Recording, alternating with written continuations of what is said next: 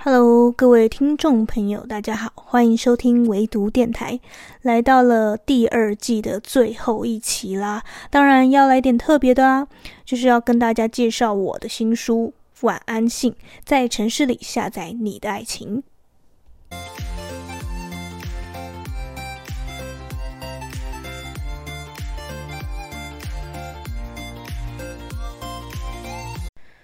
平常都是介绍别人的书，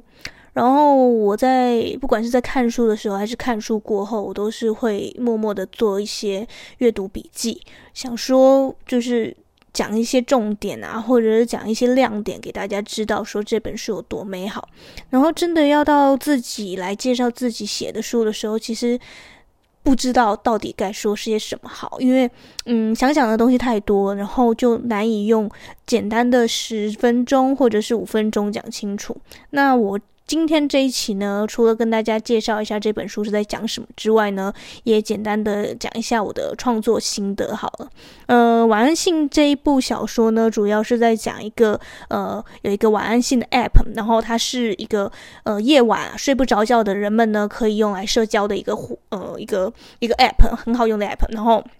它可以让你在睡不着觉的时候呢，通过这个 app 呢，去跟同样睡不着觉的陌生人，然后一起交流，一起呃去抒发心情。那你可能会想说，跟陌生人交流有点奇怪，但其实不会，因为呃，晚安信的宗旨是让你去用文字啊。感到一些救赎，感到一些温暖的感觉，所以呢，你可以很不用顾虑的去想说，诶，跟人家交流是不是会很难以启齿？反而不会。其实你跟这些陌生人交流，你可能比较会说出一些自己藏在内心中的那个真实的感受，因为因为他对你来讲是陌生人嘛，然后你跟他可能生活中也没有什么特别多的交集，或者是根本就没有交集，然后你甚至不知道对方是男是女，但是呢，就是。是因为这样的不知道，这样的不熟，反而才能让你呢很畅谈的，很很畅所欲言的去讲出自己想要讲的那些话。你跟家人可能就不会啊，因为很多人都是像我一样嘛，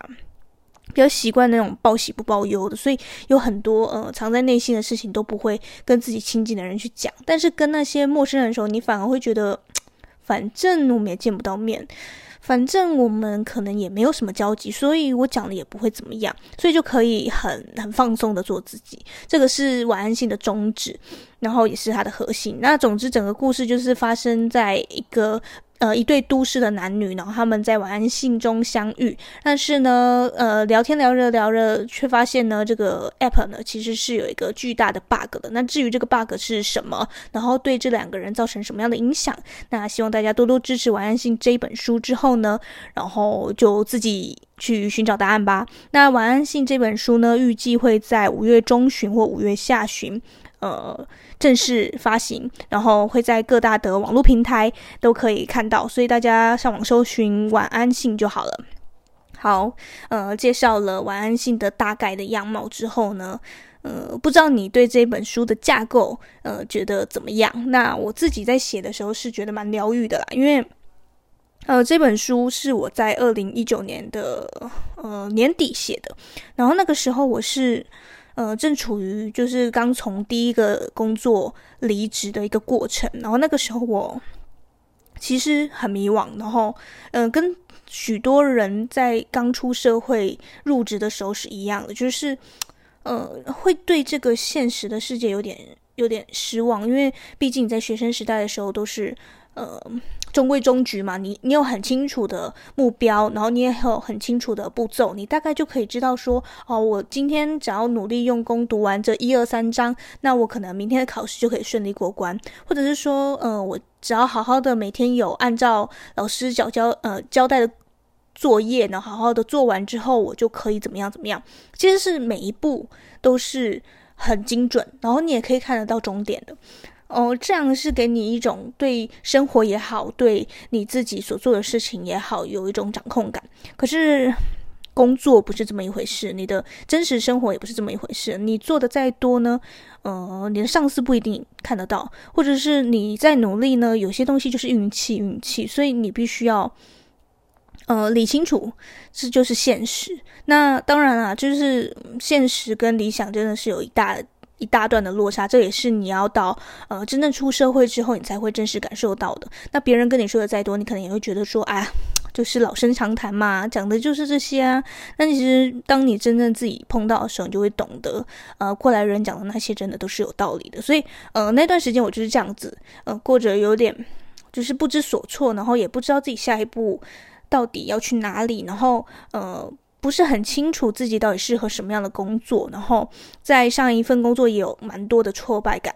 就是这样子累积下来之后，我就自己莫名的就想说，嗯，不然我来我来写个小说好了，因为我一直都很喜欢写作，然后写作对我来讲是一个很疗愈，呃，很自我舒压的方式，所以我就开始慢慢的一点一点的。呃，且走且瞧的写下了这一本小说。其实我自己在写作的过程中，除了被疗愈到之外呢，也觉得很很开脑洞，因为呃，没写。每写一段，或者是每写几千字，都会觉得说，哇，这个角色渐渐的长出来了。我必须承认，他起初会有一个大致上的构想，呃，我想到了整个故事的一个脉络，但是我想不到那些细节，那些细节都是我在边写边想的时候慢慢修正，然后慢慢把它形成了一个很完整的故事，所以。整篇小说对我来讲也是一个惊喜，也是一份礼物。然后我自己现在在呃反复校稿的时候，我也会觉得哇，很像在看别人的故事，很像在看别人写的小说。因为它虽然是出自于我的手，但是再次反过头来，就是你三年后再来看你三年前的作品的时候，你会觉得这个真的是离你好像又近又又远的那种。既熟悉又陌生的感觉，很像你的前男友或前女友那一种，就是你们曾经很熟悉，但是你们后来变得陌生了。所以，呃，这这部小说对我来讲就是这么神奇的存在。然后，当然啦，我觉得，呃，这部小说呢，不管怎样，就是不管它推出之后啊，它出版之后，呃，销量怎么样，然后评价怎么样，我觉得任何一个作者他在写完一部作品的时候。